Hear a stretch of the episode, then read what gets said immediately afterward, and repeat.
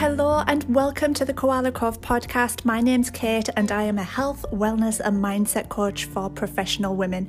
I help women get from A to B without the fluff and without the BS. So today we're going to be talking about imposter syndrome, the four typical imposters, and also one technique that you can do to break the negative thought pattern. So let's dive right in.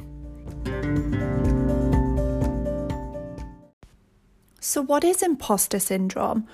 This is a term that tends to get thrown around quite a bit, and there can be quite a lot of misunderstanding as to what actually imposter syndrome is.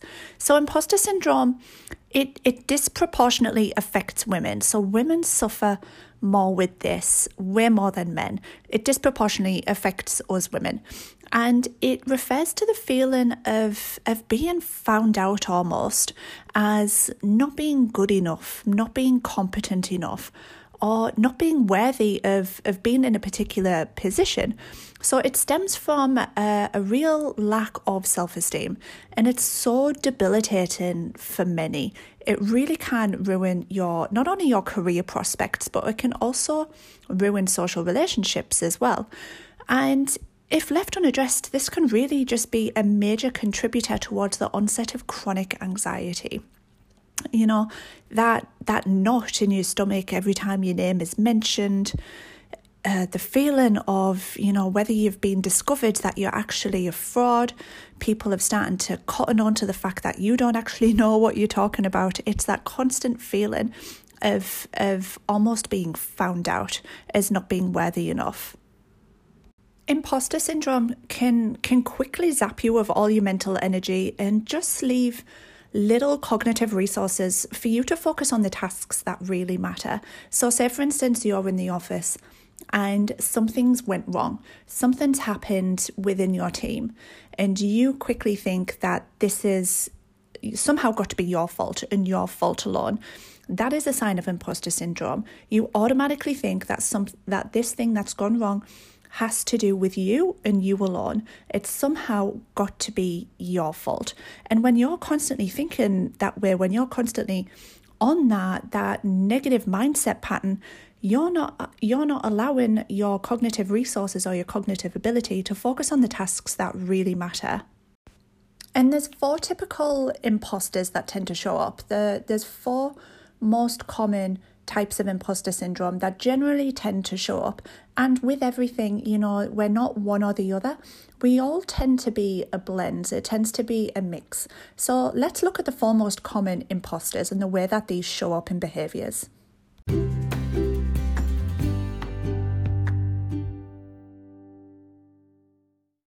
So, number one is the perfectionist. And contrary to what most people believe, high levels of perfectionism is not an ideal trait. We generally tend to believe in society that having a sense of perfectionism is indicative of being an overachiever. And yes, while healthy perfectionism does come from a sense of pride and ownership and a genuine engagement with the task at hand, when you have excessive levels of perfectionism, when you are exceedingly high levels of perfectionism, that stems from this real exasperated fear of failure. And it means that you have an identity that is based primarily on the values and opinions of others. So when you make a small mistake as a perfectionist, or you make a small mishap, that causes real excessive feelings of unworthiness. And being a perfectionist and having those perfectionist traits is a way of avoiding those feelings of unworthiness. So, those feelings must be avoided at all costs. So, while healthy perfectionism comes from a sense of pride in your work and a sense of enjoyment in your work, unhealthy perfectionism, excessive levels of perfectionism come from fear and fear alone. The fear of having those feelings of unworthiness. So, avoiding mistakes and avoiding mishaps at all costs, because that leads to a feeling of unworthiness and incompetence.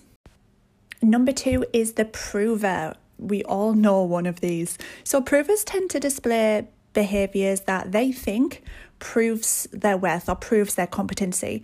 So uh, typical typical displays of this um, this behavior uh, are usually putting in longer hours than everybody else at work. They put in longer hours than what generally what is needed. And they're always being available, they're always available, and they rarely take time off. So, these are a couple of uh, typical behaviors that are displayed from people who are provers. Number three is the improver, and in my opinion, this is the one that is most common. This is the one that I see most of.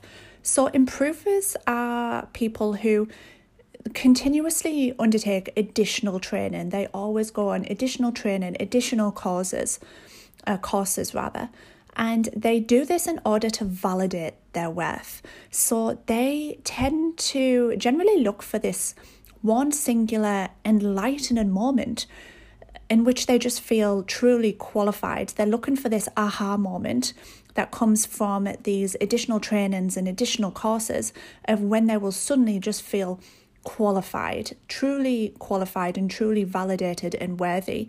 And they believe that when they do have that moment of being truly qualified, they're then able to, to fully take ownership of what it is they intend on doing. The fourth and final one is the soloist, and this is the one that generally tends to be most uh, most misunderstood. So people who are soloists are generally just very fiercely independent. They insist on working and achieving alone.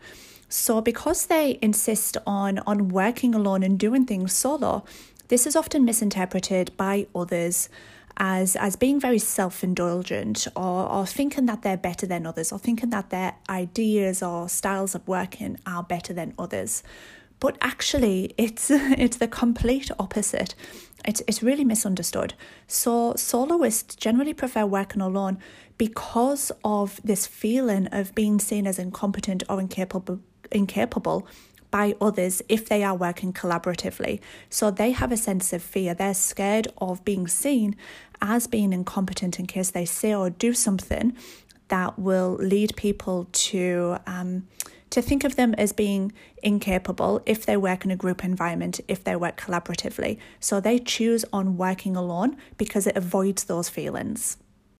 So, those are the four typical imposters that generally tend to show up and the associated behaviours. And there's one thing that we can do to address this. So, if you notice that you have a couple of these tendencies, but you're thinking, mm, how do I actually go around and, and address this and rectify this? I'm going to teach you one. Uh, one technique that you can do because I'm all about actionable steps, you know, things that you can do to confront these issues head on Thanks, Mr. Train. Um, things that you can do to confront these issues head on rather than just learning about them. You know, there's a lot of information out there, but there's not enough ways, uh, there's not enough information on how you can actually implement it into your life. So, one thing that we can do is what's called cognitive restructuring technique. And it sounds fancy, it sounds complicated. It's actually not. It's it's pretty simple, but it is so so effective. So this is actually a counseling technique and what it involves is basically testing for accuracy and looking a bit deeper at those negative beliefs and thought patterns that you have and modifying them and replacing them. So, how do we do this? How do we do this cognitive restructuring technique?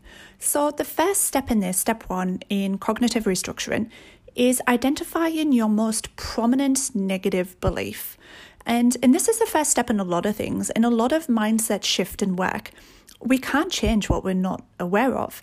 We we have to spend the time and the energy on observing ourselves. We have to focus on our energy on observing our thought patterns. And we often don't do this because it can at times be very confronting. So, step one is to identify what your most prominent, your most recurring negative thought is. What is your most recurring ne- negative thought? What is the one that keeps coming up for you? So think about what is the belief you have that tends to show up most often for you, and the belief that has the power to to just make you feel so shitty about yourself, you know? It brings your energy down, it switches your mindset and your feelings to a really negative state instantly. It has that power. You know, it makes you want to curl up and hide. So spend some time trying to be aware of your thoughts to identify what this is. What is this one negative thought that keeps showing up for you that has the power to instantly bring your energy down. And once you have it, I want you to write it down because that way you can acknowledge it. Step two. Okay, so the next thing that we're going to do once we've got that belief, once we've identified that negative belief, is to test it for accuracy. We're going to check the accuracy of that belief we we often have a tendency to take these thoughts at face value and just believe them to be true even if there's so much contradictory evidence. We just latch on to that belief that that this thought is true. So in this step step 2 we're going to look at this properly. We're going to test this thought for accuracy. So first up we're going to look at the supporting evidence for this thought. What is the evidence for this belief what can you think of that actually supports this negative belief?